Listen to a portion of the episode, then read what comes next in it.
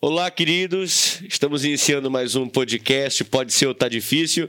Nós tivemos nesse período, essa semana que passou, uma, uma série de atividades em comemoração aos 405 anos de vigia. E nós estávamos bem no centro disso tudo. Foi um momento muito emocionante, de verdade. Posso falar que foi um marco na minha vida.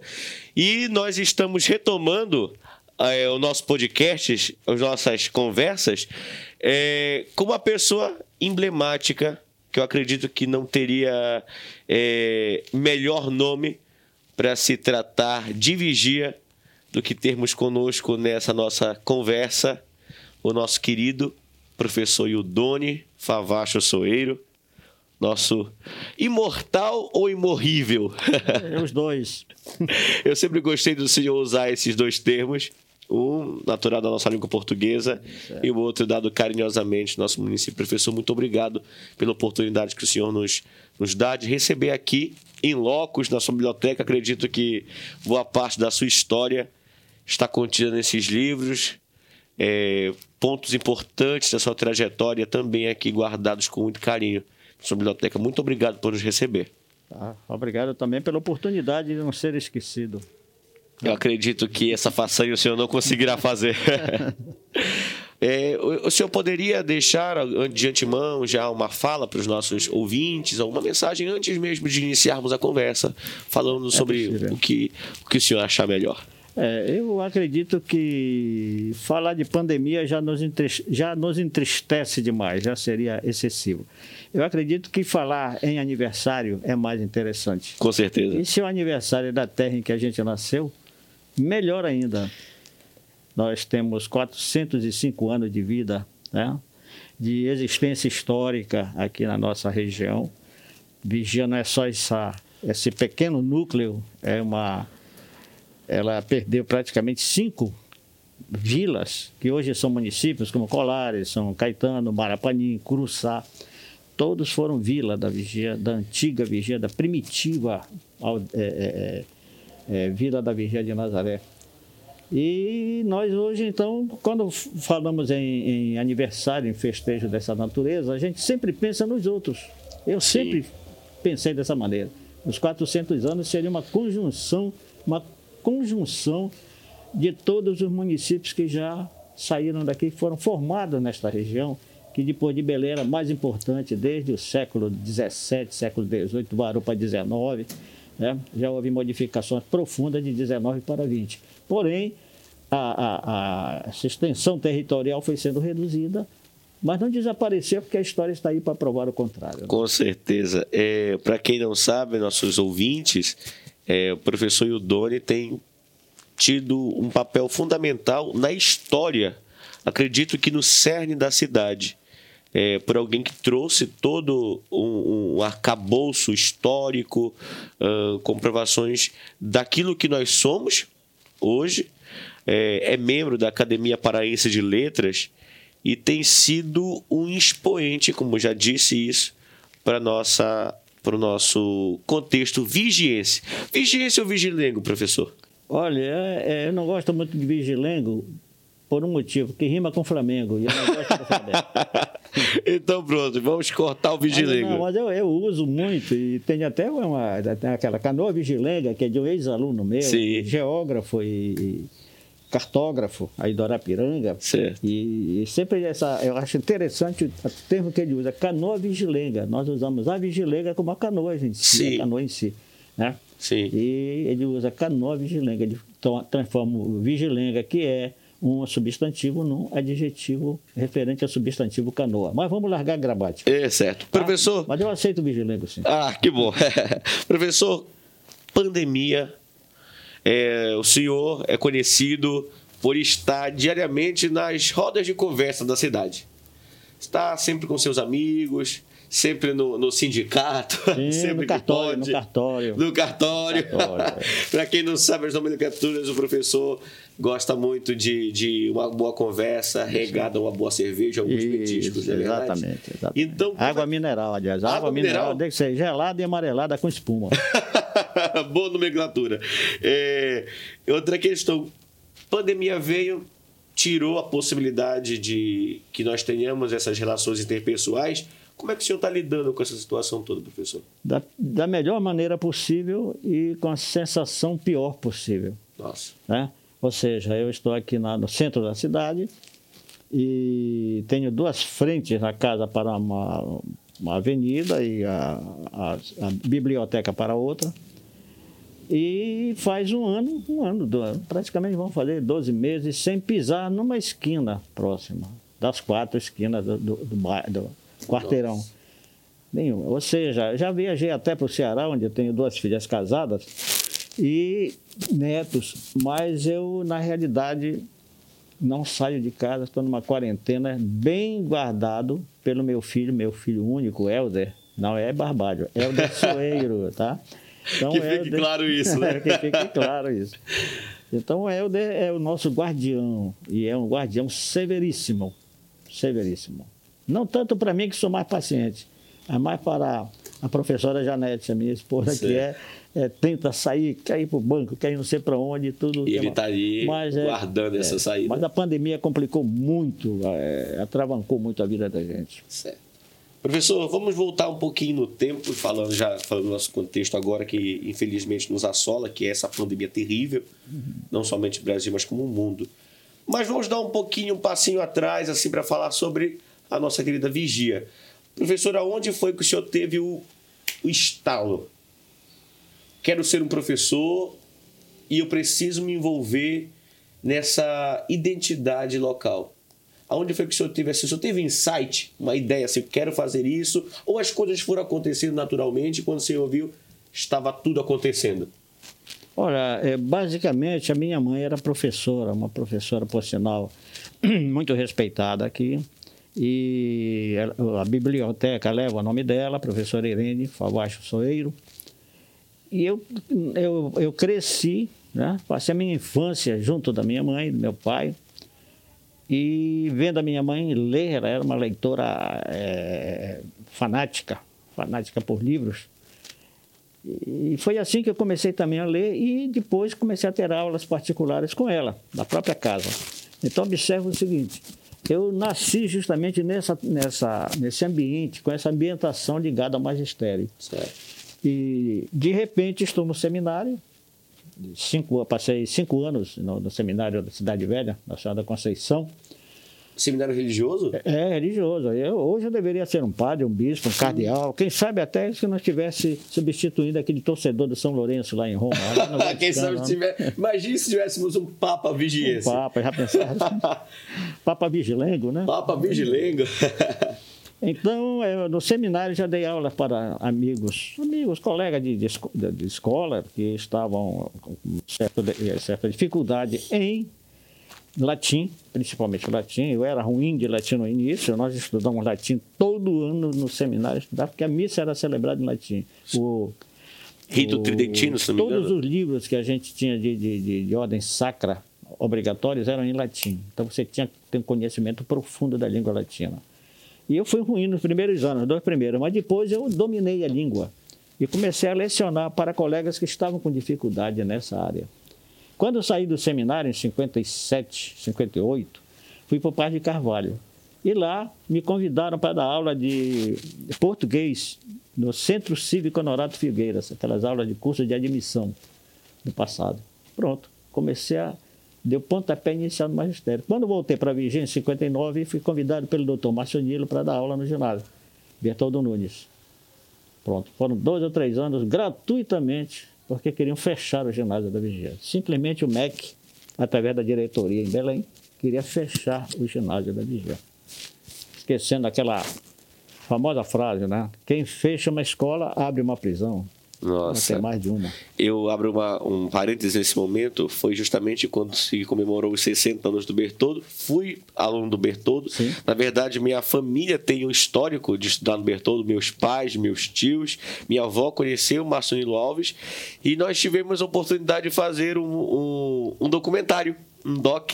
Se eu lembro de 2000, era Uma História e Três Memórias Sim. onde falávamos junto com o senhor, professora Rosi, Sim. saudosa em memória, professora Rosi, e nós conversamos sobre isso. E o senhor e, o senhor e ela tiveram essa fala o MEC, todos queriam fechar a escola. E eu acredito que o senhor poderia falar, destacar um pouco mais do Bertoldo. O senhor teve uma participação ativa na construção do Bertoldo Nunes, não é verdade?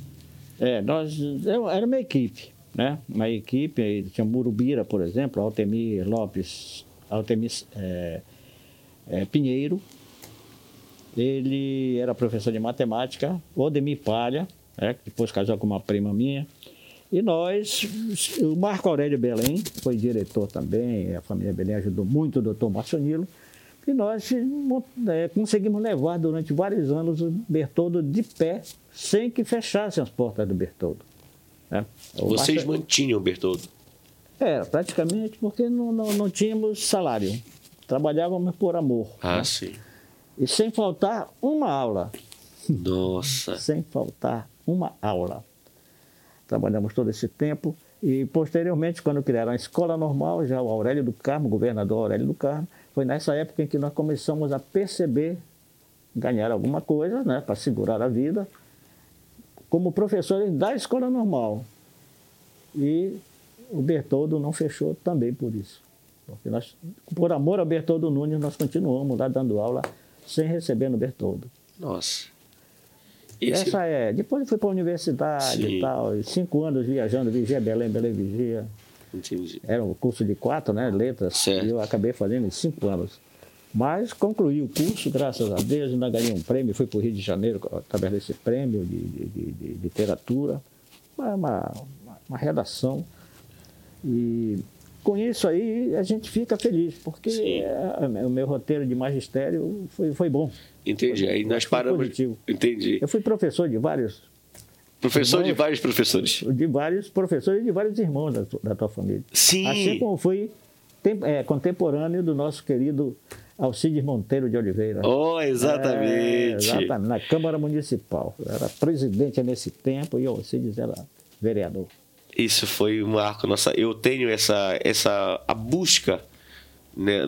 O objetivo do podcast é justamente isso. Minha família está ligada diretamente ao município e eu sempre tive um apreço, um amor muito grande pela, pela terra e por tudo aquilo que ela representa, pelas pessoas que passaram por aqui, por, por ela representar de fato algo extremamente significativo na história do Estado. Isso é incrível. Mas voltando, professor, o senhor disse, dizia antes de entrarmos sobre Bertoldo, que estava dando aula no latim e quando percebeu já estava em outra escola. Sim, sim. E, e passando, foram degraus assim, passados de maneira rápida, de um ano para outro. Né? Entendo. E vim para a Vigia, me dediquei profundamente ao Bertoldo, me apaixonei pelo, pelo nosso ginásio. Essa, essa é que é a verdade. Então, o senhor em síntese, a pergunta que fiz para o senhor foi quando surgiu essa, esse insight. Então, o senhor tem uma, um, um, uma casa alimentada a estudo, faz seminário, essa é uma novidade para mim, admito, fazer o, o, o, seminário religioso. E o senhor volta para cá e a questão de se aprofundar na história da cidade.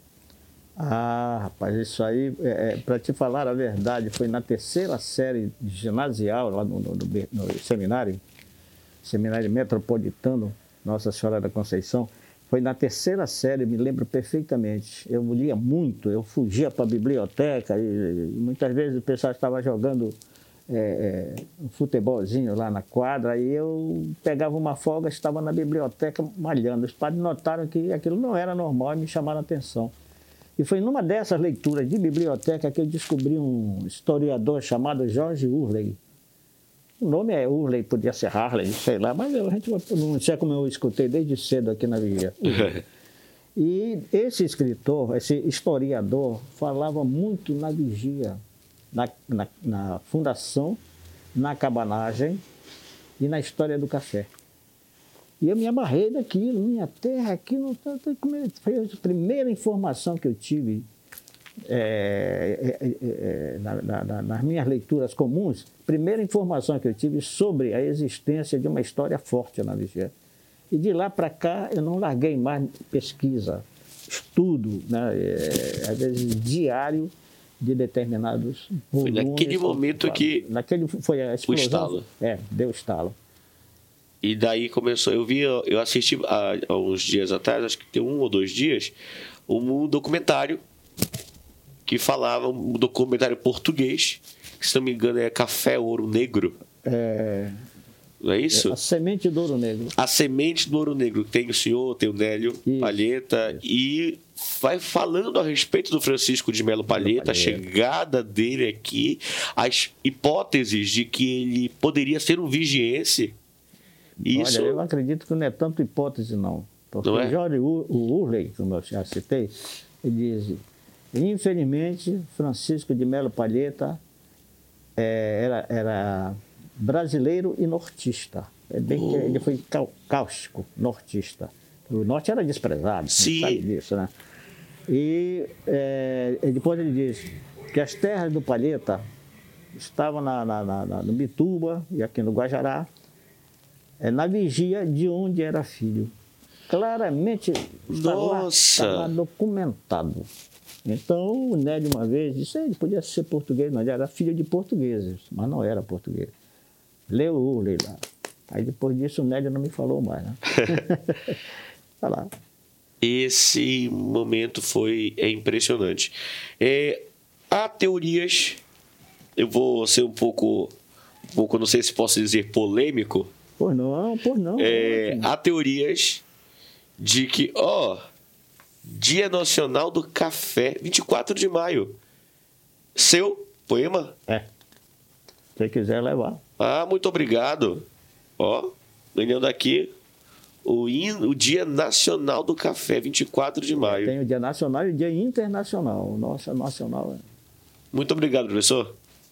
É, há, é, não sei como é que é o relacionamento, as teorias no caso disso tudo, mas nesses no aniversário de 405 anos da cidade, é, foi levantada novamente a questão da idade da cidade, que é um grande, é, não sei se é um assunto delicado ou algo parecido, que não teria 405, mas em torno dos 300 e alguma coisa, 386, se não me falha a memória. É, o sentido seria o arcabouço bibliográfico para isso, conteúdos, documentos, enfim. É, esse existe um conflito? Olha, é, eu tenho posição definida sobre isso. né? É uma pesquisa que eu venho efetuando há muitos anos. E nós, é, eu tive a oportunidade de consultar, além de outros professores da universidade, professores de história, é, como o Biratã Santana, Biratã Rosário, na, na- na Universidade Federal do Pará. Mas eu consultei o maior historiador vivo do momento, que era o Ernesto Cruz. Professor Ernesto Cruz. Nome famoso, com mais de 10 livros publicados e, visitou até é, a Biblioteca de Évora e Lisboa. E Rio de Janeiro também, vasculhou tudo. Era um, era um homem e- e- equipadíssimo em termos de história. Então, o- houve um ano em que essa pesquisa estava em andamento, eu estava fazendo, uma- aliás, pesquisando sobre o café, Melo Palheta, é, pesquisando. E o Chiquinho Palheta, pai do ex-prefeito Noé Palheta, me convidou, me pediu para ir a Belém é, fazer uma, uma pesquisa mais aprofundada sobre o Melo Palheta, porque ele precisava mandar para os Estados Unidos, via consulado americano, cujo cônsul, Dr. Coleman, era, era amigo dele, do chefe. Então, e o, o, o, Mr. Coleman estava pedindo para ele, lá da Flórida, que mandasse com urgência informações bem sólidas sobre palheta. Porque tinha um café palheta lá também, né? Resultado, eu fui a Belém com o Odemir Palha e ficamos lá na biblioteca pública revendo aquelas até é, requerimentos assinados pelo Palheta pedindo licença para trazer índios e negros para as terras, plantações de café e cacau aqui na Nossa! vigia. É uma coisa fantástica. E quem nos acompanhava? Parecia um anjo da guarda, só faltavam as asas. O nosso historiador maior, no momento, Ernesto Cruz. Cuidado, cuidado com esse papel, cuidado para não quebrar a página e tal. E a gente com o maior cuidado, claro, né? Um documento de 1700, não era fácil. Não. Então ele deu por muita é, atenção, eu nesse tempo, nesse tempo já tinha ganho até um prêmio na academia, ele já sabia, ele era da academia de letras, e já me conhecia parcialmente. E no, quando terminou a, a, pesquisa, anotamos tudo e tal, eu tive chance de bater uns 15 minutos de papo com ele. Tá? Fui lá para a sala dele, na, na, no arquivo público, e nesse bate-papo eu falei sobre o palheta A e falei sobre o, o, a, a, vigia, a antiguidade da vigia. Né? Eu disse, o senhor acredita que o Castelo Branco fundou primeiro Belém, dia 12 de janeiro, tá? que ele é adepto da, do 12 de janeiro, mas houve controvérsias também, mas hoje está comprovado, aceito, 12 de janeiro, fundação de Belém. O senhor acredita que o Castelo Branco chegou primeiro a Belém e depois voltou para Vigia, para fundar Vigia. Ele disse, não, isso seria loucura. Castelo Branco não teve tempo nem de se coçar direito aqui, com tanto problema que ele enfrentou. Então não havia isso. O que ocorre é o seguinte, basta olhar o mapa. Rapaz, aí eu disse, olha, me desculpe, mas olha, eu sempre vivo de mapa, na minha frente eu tenho mapa do Pará e tal. Basta olhar um mapa, é a lógica histórica. Muita gente procura papel, documento, a, a, a, é, até na pedra das, das, cavernas. Tudo bem, mas quando não há o livro, a, geografia é a prima irmã da história. Basta olhar um mapa para ver que quem vem costeando, que era a ordem costear, vem sempre sai do Maranhão, passa por Bragança e chega na vigia antes de entrar no Amazonas. Então a vigia era um ponto de parada obrigatório. Porque lá o governo português fez o primeiro forte realmente para defender a boca, a entrada do Amazonas foi feito na vigia. É daí o nome, vigia. Né? Ah, Posto de vigia. o maior historiador do momento me disse isso, cara. Tá? Você fique tranquilo. Pode falar, só faça a sua pesquisa. Eu quero até saber da conclusão, me mande uma cópia. Eu faço questão de conhecer, porque eu também sou interessado nesse assunto. Mas se dizer que a vigia é mais antiga que Belém, não tenha receio, pode fazer. Quer dizer, depois de uma palavra dessas, aí eu mantive uma pesquisa severa certo. e vinha concluir que se não fosse verdade isso, se não fosse a passagem do Castelo Branco primeiro na vigia, ele teria fundado Belém para depois mandar fundar a vigia, o que seria um absurdo. Aqui já havia uma aldeia, a aldeia de Uruitá, que é famosa. E há citações de uma Tabapará na vigia, Tabapará na Vigia, ou seja, uma aldeia de Tabapará na Vigia, e uma citação antiga, em que a, a, a chegada do Daniel de Latouche, senhor de La Ravardière, quando veio do Maranhão, passou em Bragança, e de Bragança veio para Tabapará na Vigia. em 1615. Né? 1615, La Ravardière já estava citando Vigia, já estava passando, franceses. Sim. Que eram os maiores amigos dos índios em todo, toda a costa brasileira. Né? De Pernambuco para cá, os únicos amigos realmente estrangeiros dos índios eram os franceses. É tanto que quando o Castelo Branco saiu de lá, do Maranhão, quem foi que veio dirigindo, quem veio, veio é, é, comandando praticamente a esquadra portuguesa? Os franceses que tinham sido derrotados na Batalha de Guaxinduba, no Maranhão que o, o entrou no Amazonas, passou daqui, chegou pé de Cametá, aí veio a notícia de que estava sendo atacado, São Luís, no Maranhão, estava sendo atacado pelos portugueses, que tinham chegado de Pernambuco lá. Resultado, ele voltou pelo Amazonas, foi costeando, chegou lá em São Luís, travou uma batalha violenta em Guaxinduva e perderam por um erro cruel, uma tática militar cruel. Resultado, os portugueses em minoria venceram os franceses donos do terreno, donos do território, venceram, e como vencidos, entregaram forte, é, deixaram os melhores navegantes para os portugueses utilizarem na entrada do Amazonas. Os franceses já tinham tudo mapeado. Os portugueses chegaram tranquilamente aqui. Nossa! Então não há alternativa, basta olhar o mapa, né? o mapa do, do Pará, o mapa do, e você vai observar que não há alternativa. Eles passaram primeiro na vigia e depois seguiram viagem. E a vigia era tão importante, tão que mereceu o primeiro posto, praticamente, de, de, de cobrança de impostos e de vigilância, tá? o posto de vigia. E em seguida, os jesuítas, quando chegaram, foram para Cametá, Foram para Bragança? Foram para Santarém? Não. Construíram o primeiro colégio na, em Belém, Santo Alexandre, Sim. e o segundo colégio da Madre de Deus na Vigia. Quer dizer, a importância que era tão grande que os jesuítas olharam ao redor, não, tem que ser Vigia. Belém, depois Vigia. Assunto delicado mais um pouco. Igreja de Pedras. Construção jesuítica ou não? Olha, aqui é questão de ler o Barão de Guajará. Né? O maior historiador do norte do país, um dos maiores do Brasil, é exatamente Domingos Antônio Raiol, vigiense, nascido em 1830, 30 de março de 1830, e autor dos Motins Políticos, que é uma história que vem de 1900, 1820 e pouco, 21, até 1840, quando acabou a cabanagem. E dentro desse, desse volume do Barão, a gente vai encontrar a, a história de Belém, o início da vida em Belém, na Vigia, Cametá. São três polos que ele coloca distintamente. E quando fala na terra dele, que é Vigia, ele alarga, dá todas as informações é, que a gente precisa para ter uma noção sólida, geral, e depois aprofundar os estudos. Entendo. O que nós lamentamos, como ele próprio lamenta, é que muitos documentos se perderam. Eu já fiz um levantamento sobre isso. O, o frio, o inverno pesado da Amazônia, a falta de proteção naquele tempo para os documentos, os insetos demais e tal, né?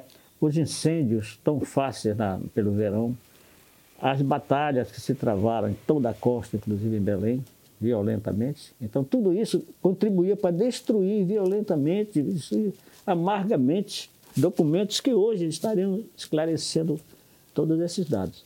Fora ainda o que aconteceu em Lisboa, em Portugal. Lisboa estava com maior é, concentração de documentos quando houve a peste. A família real se mudou para onde? Para 120 quilômetros de distância de Lisboa, que é Évora. E lá toda essa documentação antiga foi para Évora. Posteriormente foram trazendo para Lisboa, mas grande parte dessa documentação, talvez nunca estudada por paraenses, esteja em Évora. Calcula-se. E quem é que fala isso? O maior pesquisador de história, o maior conhecedor de história do Brasil em Portugal, professor Jorge Couto. Eu estou com o livro dele aqui, A Construção do Brasil. Um livro fantástico em que ele fala da viagem de Cabral e da viagem de Duarte Pacheco Pereira. Cabral descobriu não o Brasil, descobriu a Bahia. Mas como os baianos são donos, querem tomar conta de tudo, conseguiram isso, jogaram nos livros didáticos e para mexer isso é, é cruel. Resultado, em 1498 veio um cidadão português com uma esquadra, costeando, costeando, e chegou aqui nessa área, nesta área, entre Colares, Vigia e Maracanã, nesta área. Não houve nada de, de construção, nada de parada é, é, citável, né? mas que ele, o Brasil foi descoberto pelo norte e não pelo nordeste. Está lá no livro do maior conhecedor de, de, da história do Brasil em Portugal, na Europa.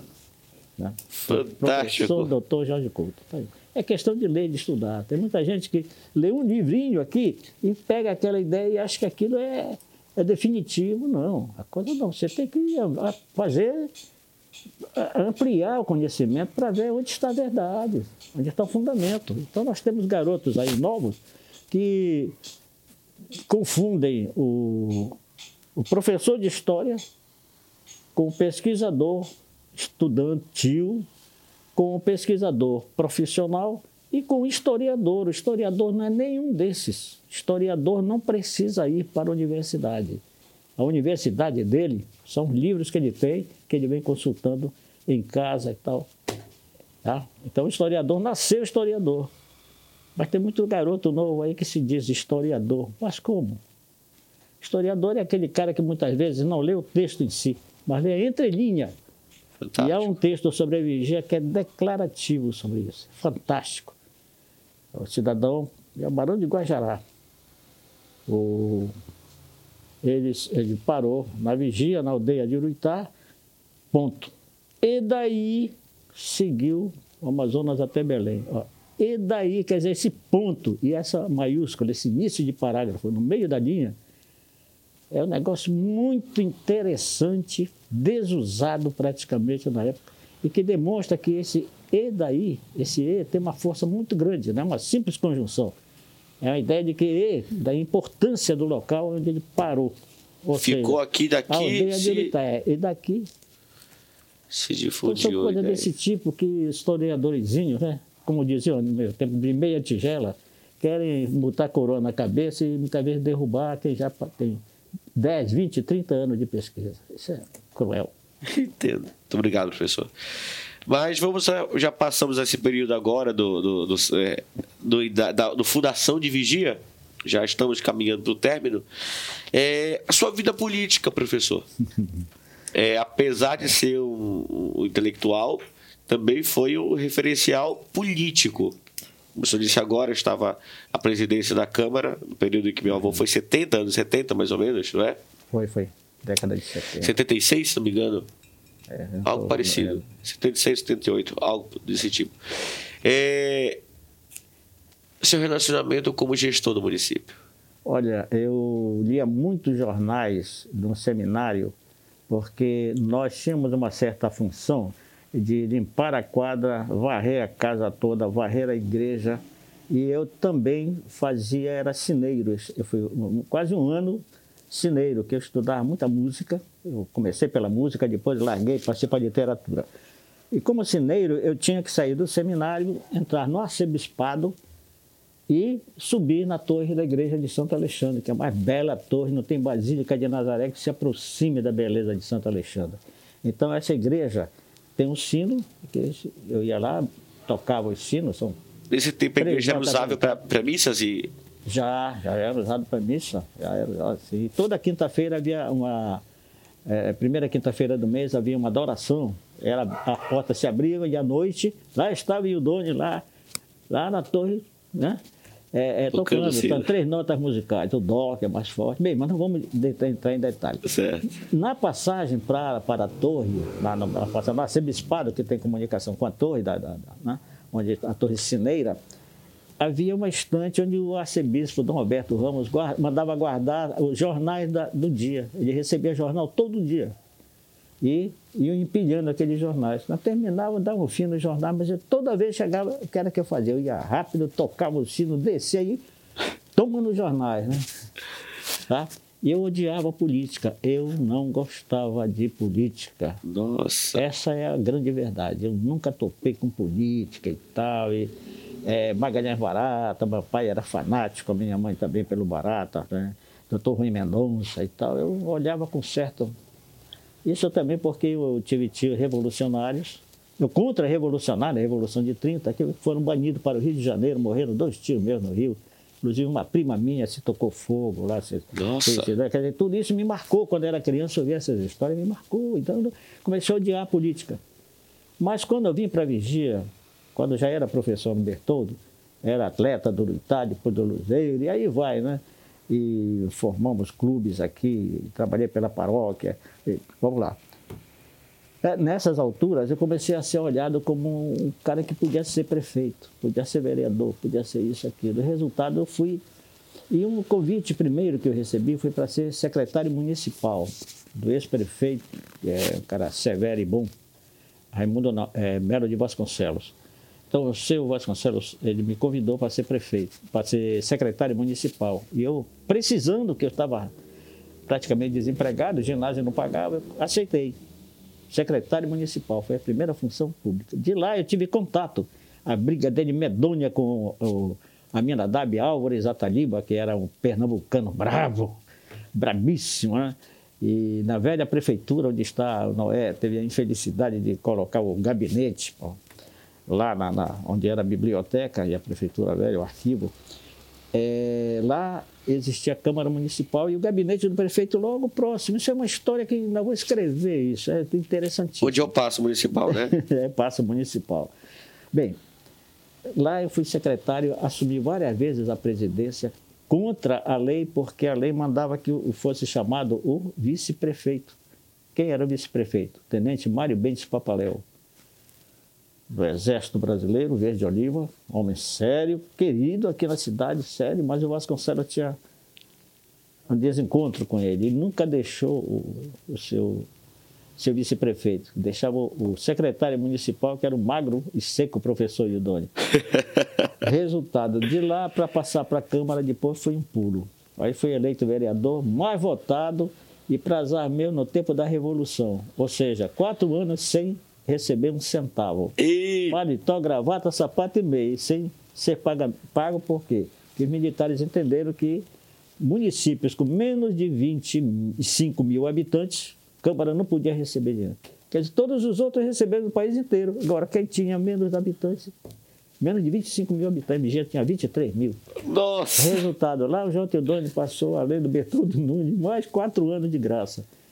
Em seguida, eu fui eleito já recebendo vereador. Aí presidi a Câmara, fui secretário primeiro, depois presidi a Câmara e finalmente me convidaram para ser prefeito. Eu andei refugando, refugando, mas a pressão foi muito forte. Quando fui para o Rio de Janeiro, ganhei o prêmio e voltei é, com a cabeça já é, limpa em termos de política por uma tia minha que foi daqui, é, da, da, da, Virgínia, Tia Guilmar, morava em Ipanema, é costureira, boa costureira. Ela foi, estava em Ipanema, eu visitei e foi aquele agrado tremendo. E ela me disse, meu filho, não vai que prefeito, essa fama de prefeito é ser ladrão, é safado, não faça isso, você é um professor, você é um poeta, você é um escritor, não faça isso. Está tá certo, minha tia, eu não vou. Cheguei aqui, a pressão foi tão grande. Cedeu. Não houve jeito. Né? Traí a minha tia e fui, me candidatei, ganhei a prefeitura, venci. E eram quatro anos de mandato. Eu digo, quatro anos passam rápido, vamos trabalhar, vai, vai. Só que a lei, tinha havido antes um mandato tampão de dois anos. E mandaram que quem não fosse candidato a deputado, prefeito que quisesse ficar, para não ser candidato a deputado, ele ficaria mais dois anos na prefeitura para cumprir o terminar aquele mandato de dois, né? Estava vendo irregularidade temporal. Então, pode ser seis anos agora e depois quatro, quatro, quatro, quatro, quatro até hoje. Resultado lá, eu passei seis anos. Nessas alturas, como vice ah, ainda fui antes vice-prefeito, nessas alturas que eu pude estudar na universidade, como, como quando era vice-prefeito. De quem? Era do Florival. Foi. Florival era prefeito, Florival Nogueira da Silva, e eu era o vice-prefeito. Florival, Doni, não, professor, não se preocupe não, deixe que eu prefiro. Quando for necessário, o senhor vem para cá, a gente trabalha junto. Quando não, pode estudar, pode ir para a universidade. Lá fiz o vestibular, tive a sorte de passar em segundo lugar, no vestibular de letras, e fiquei vigia, Belém, Belém, vigia durante cinco anos. Depois é que eu fui candidato a prefeito, ganhei, né? e passei seis anos. Sobre parênteses. Quando quiseram me levar para a deputação estadual, eu dei um golpe no meu amigo juvenil, meu querido e prezado amigo juvenil, certo?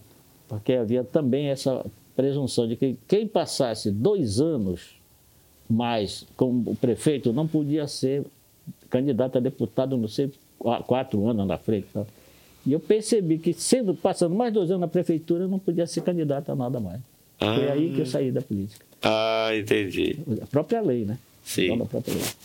E ficou esse desde então. Só abrindo parênteses aqui, professor, para continuar na política, é, o senhor já fazia seus trabalhos de historiadores, de escritor, professor, mesmo sem a formação acadêmica? Não, de professor sem formação acadêmica, não sei de, de colégio, de, ah, seminário, Paz de Carvalho e tal. É professor já com, a, com, a, com a, o diploma de... Diploma na mão, já foi após a universidade. Ah, tá, 70, eu foi, era, era 00272, era o meu número do, da universidade, o FPA. 002, que é a posição no vestibular, certo. 72, que é o ano, o ano 72. Ah, que... 002, 72. Foi, então foi essa sua trajetória política, é. o, senhor, eu, eu, o, o terminal rodoviário da cidade da foi da sua época, foi, né? Foi, exatamente. Comprei dois terrenos para fazer aquele terminal, esperando uma verba grande e tal, fizeram aquele... O terreno que pertencia, que pertence agora à Cozampa, fazia parte do projeto? Onde era a antiga Cozampa, é o olha, terminal rodoviário. Olha, parece terreno... que eram terrenos grandes, havia a foguetaria do Mâncio, do, do finado Mâncio, né? Certo. Lá, lá na esquina, e o outro terreno que era menor do lado, mas ele se prolongava. Eu acredito que esse terreno fazia parte, não, não, não posso te garantir. Mas fazia, eu comprei dois terrenos grandes, realmente. Veio a ajuda do Estado, eu completei com a da Prefeitura, nós fizemos a preparação do chão. Não. Foi feito esse, o terminal rodoviário que dá, continua nos mesmos moldes que da sua época? É. Não é? Exatamente, é o mesmo madeirame. O, o mesmo, a madeira, os moldes são os mesmos. Eu acho que nós não tiraram a placa. Né? Não, não, por isso que eu tô falando porque. Ainda as duas pontes do Arapiranga, eu acho que já tiraram as placas. Foi né? também na sua época? Foi, essas duas pontes foram em construção nossa aí, com a ajuda do Estado, o Alacide Nunes, que era um grande amigo, juvenil, trabalhando com ele. Aí deram ajuda e a prefeitura entrou com a parcela dela, então nós construímos as duas pontes. Me, me refresca a memória. Vigia teve uma praia? Olha, o, uma citação do Barão de Guajará que é interessante também sobre a, é, a geografia dos velhos tempos, que essas ilhas de aluvião, ilhas que são dejetos do Amazonas, do rio Amazonas, né, folha seca, galhos secos e tal, esse material foi formando ilhas. Mas inicialmente não havia essas ilhas. Consequentemente, é, é, é chamava-se praia, eram, eram, eram costas praianas, né? costas oceânicas certo. praianas. É tanto que é uma teoria de que esta campina aqui, Campina dos Palha, aqui na entrada da cidade, seria a, a, velha a, a, a, velha praia dos, dos tempos bem anteriores. Nossa! E que houve aterro, foram aterrando, foram aterrando, a maré foi reduzindo, estava recuando. É uma teoria sobre isso. Muito interessante, professor.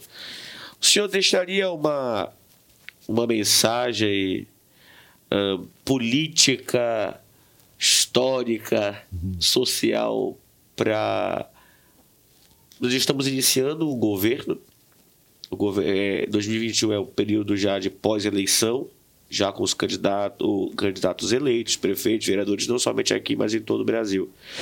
Uh, o senhor deixaria uma mensagem para para que o governo vigiesse, é, tivesse uma postura a respeito de todo o nosso sentido histórico, social e nossa importância de vigia para o Pará e para o Brasil de modo geral? Eu colocaria inicialmente o amor às coisas que a gente faz. É. Não existe amor sem é, é, energia. Tem que haver uma energia. Energia é persistência. Então, quem gosta de ler, que leia. Quem gosta da, da internet, que gosta, não há problema, não se proíbe, né? é proibido proibir. O importante é que se ame fazer e fazer bem. Sempre fazer bem, não procurar ser maior do que a gente é. Né? O mal do homem muitas vezes é a vaidade, ele quer ser maior do que ele é realmente. Quer dar um passo. Se nasceu mandiri, não pode ser baleia. Né? Então eu daria essa mensagem tenha um pouco de humildade, é, se dedique ao trabalho mental e acreditando, por exemplo, na, na, na, na, na terra onde a gente vive, na terra onde se nasceu, isso é, é fundamental para mim. Quem não, quem não ama a sua terra, não ama seu próximo, não ama a sua família, não ama ninguém. Então, eu acho que o amor inicial da gente tem que ser pela terra onde se nasceu. Depois os outros amores, embora importantíssimos, vêm, vêm, vêm naturalmente porque o, o amor ele é multifacetado. Né? Eu daria, deixaria essa mensagem. E como político, que é importante, nós não podemos viver sem política. Já, já houve um tempo que eu não gostei, mas a política é necessária e tem que ser bem feita. Eu acredito muito no jovem, no nosso prefeito, né? É, e tenho a impressão de que para fazer um bom governo você tem que ter uma boa assessoria. E parece-me, pelo que já sei, as assessorias que ele tem escolhido estão muito boas. Ou além de boas, talvez a gente possa comprovar futuramente foram excelentes assessorias. Essa assessoria local, essa assessoria de pessoas que estão ligadas à terra são fundamentais. Nada de gente de fora, pelo menos nessa parte é, é decisiva. Eu creio muito que o nosso, a nossa prefeitura agora vai se libertar de defeitos e vai produzir amplamente, inclusive é, é pelo lado social, com os pedintes de rua, é uma tristeza. Mas todo município que tem pedinte de porta em porta, ele tem uma pobreza que, tá, que precisa ser é, reduzida drasticamente. Eu acredito que um governo em geral e um governo que se dedique aos menos protegidos pela sorte seria excelente. E eu acredito muito no nosso prefeito atual. Entendo. É, diante de toda essa situação, é, diante de tudo que nós estamos vivendo politicamente, eu sou, como o senhor falou, uma pessoa, um admirador profundo da sua obra, de tudo que o senhor produz e de vigia principalmente. E nesses dias de comemoração aos 405 anos, eu ecoava nos meus ouvidos a segunda estrofe, a segunda estrofe do hino da cidade. Perdão, a terceira estrofe, que diz: Se a cabanagem a vila feriu, a gratidão platina te ergueria, e a inteligência triunfante na vida, a nossa Atenas no Pará consagraria. Estou esperançoso é, de que Vigia volte a ocupar o lugar que lhe é dado por direito, pela sua construção histórica, por tudo que ela representa para a história e para as nossas vidas. Acredito que o sangue vigiense tem um legado e um compromisso histórico incrível. Sim, sim. E eu espero muito que isso perdure por muito tempo. Professor, antes de terminarmos a nossa conversa, eu gostaria de fazer uma pergunta para o senhor. Pô, não. O senhor conversou, mostrou toda a sua, o seu traçado histórico, a sua construção, desde o seminário até agora, as suas compreensões políticas. Mediante tudo isso que o senhor me disse, professor Ildone, construir essa história, pode ser ou está difícil? Pode ser. Pode ser. Eu creio muito nisso. Acredita? Usando uma, uma, pergunta básica né, dos professores primários. Justifique sua resposta. Justifique sua resposta. Tá certo, tá certo. Pode ser, pode ser. Muita dedicação, muito amor, basicamente, muita dedicação, nada de presunção, nada de querer ser maior do que os outros. Eu, ah, sou historiador, aquele. Não. A gente tem degraus, mas nós precisamos respeitar as opiniões alheias também. E é bom, é bom. Sempre divergir é bom. Eu gosto das divergências. Com certeza, a discussão sempre produtiva, a partir de que tenha o ideal do bem comum e da coletividade. Professor, muito obrigado. Agora é assim, né? É, exatamente. Muito obrigado pela, pela entrevista. Agradeço a todos vocês que estão nos assistindo, nos ouvindo. É, agradeço aos nossos apoiadores, ao Romulo Studios, à Medida Certa, com meu amigo Marcelo Smith, ao Mercantil no Limite, a minha amiga, a minha amiga é, a Bianca Figueiredo com a Sex Zone e também a minha querida amiga Lilia com a Égua da Empada. E a Marmoraria Guimol, não posso esquecer. É, não posso esquecer da Marmoraria Guimol. Tá e também da Mestre Calafate. E a Égua da Empada também já foi citada. Queridos, muito obrigado a todos os nossos colaboradores. E até a próxima entrevista. Nós tivemos agora com o nosso professor Ildoni. Muito obrigado novamente, professor, por essa oportunidade de receber aqui na sua casa, nesse lugar tão especial que é a sua biblioteca. Muito Perfeito. obrigado. Para mim foi uma alegria e leve a minha mensagem de é, permanente amizade. Muito obrigado, professor. Abraço, até a próxima.